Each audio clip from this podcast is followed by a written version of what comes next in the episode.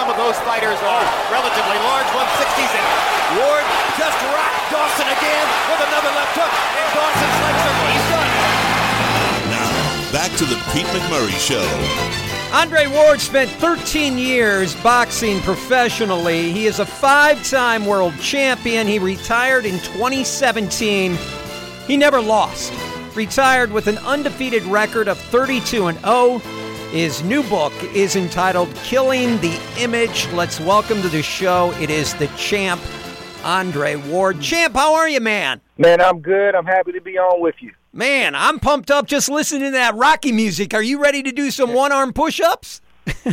man, I was never good at the one arm push ups, man. uh, champ, I have seven brothers, okay? Growing up, I was in a fist fight every single day for 18 years. I've been in a few bar fights, unfortunately. But Uh-oh. getting hit in the face is not fun. You did that for your entire career. It's just crazy being a boxer it's it's a different life, man. You know, sometimes we joke around and say you got to be a little, you got to be a little off, maybe a little bit. You got to have a di- different different type of switch to be able to endure something like that. But I tried to make a living getting out of the way. You know, I, I, I wasn't a face first fighter, man. I tried to really really duck as many as I could, but you're gonna get hit. And you know, I'm grateful that you know I just had a thing in me. You know, and I believe I got it from my father is that if you hit me, I'm gonna hit you back. Right. And that's just a drive that is hard to teach.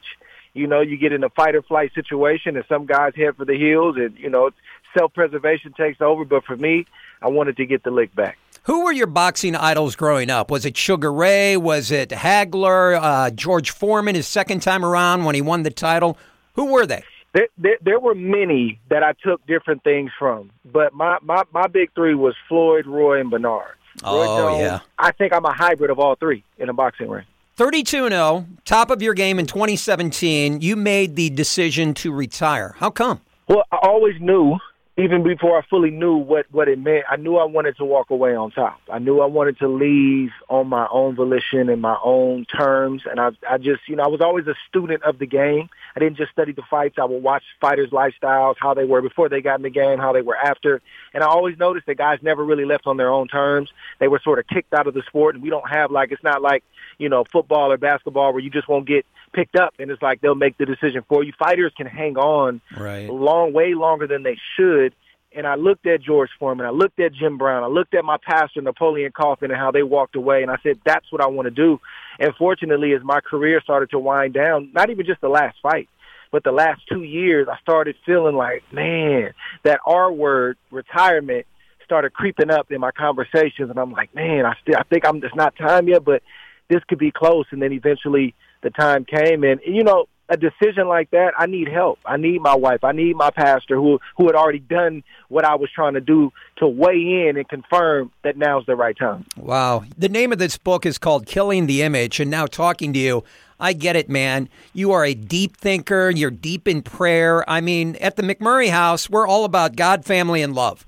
And that's exactly what you discuss in your book. That's my life, that's my foundation. And you know, I love the title um, because it grabs people. But what, what I'm saying within the title is that who I am is real, but it's not who I've always been, you know, and the image that boxing wanted to put on me, be the next Floyd.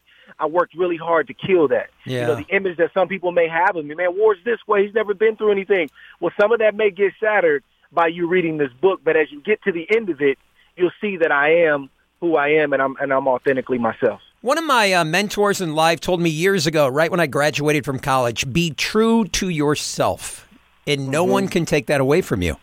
I mean, it, it's so easy today with all the social platforms to begin to create an alter ego, if you will. Oh, yeah. And especially in boxing, you know, you see it, all the great ones had it. And I guess I had one to a degree, right? I would get into my mode where it's like it's fight time. You know, I'm not trying to create some monster within this boxing game and then when the door closes, you know, I got to go home and be and, and be this regular guy. And I and I, you know, Ric Flair talked about it in his documentary how I, I couldn't turn the two off. Right. See Floyd Mayweather kind of vacillate between being Money May and mm-hmm. Floyd Mayweather. I personally just didn't want that. That's a heavy burden to carry, and that may mean you selling a few less tickets. That may mean you having a few less followers on social media. But the ones I got, I earned, and and I just I don't have to look over my shoulder. I don't have to try to be two people. I'm just me. You talk about the biggest fights of your life were outside the ring in your book. Can you expand on that? Man, addiction has run heavy in my family. You know, depression, mm-hmm. uh, those things have run heavy in my family. And I was getting hit with these things, you know, as a young man and didn't really fully understand what they meant. And as, you know, when my father passed, and even slightly right before, that was sort of my reason and excuse along with my desire to be done with the sport of boxing because people don't realize that you got to give up a childhood to really be great at this sport. Yes. I couldn't rely on teammates. Yes, I have a team, my coach and stuff like that, but this is really on me at the end of the day. And I and I trained from nine all the way up until I was 14, 15. I said, I'm done. I don't want to do this anymore. Here came the bad decisions, and now those generational curses that were on my father, my mother, my grandfather, alcoholism, drug usage, partying, and just really not taking care of myself and, and numbing and medicating the mental health stuff that's where the problem came in, and those were the biggest fights. And it wasn't until I finally were able to defeat those demons that I was able to go win a gold medal and become the world champion and everybody that everybody saw. Good for you for recognizing that at a young age and turning it around. Good for you. And you brought up the gold medal. I wanted to ask you about that. 2004, you're in Athens, Greece. Tell me about that moment when you won the gold. Oh my gosh! I mean, listen, I, I I've been fortunate to do a lot as a professional, made a good amount of money, and done some great things. But nothing will ever surpass winning a gold medal for my country. It wasn't about money at that time. It was purely just trying to make a childhood dream, make all the sacrifices make sense. And that was the moment for it to make sense. And then represent my country at a time when we had just gone to war. We weren't liked. In fact, we were hated right. by many, many oh, in yeah. the world.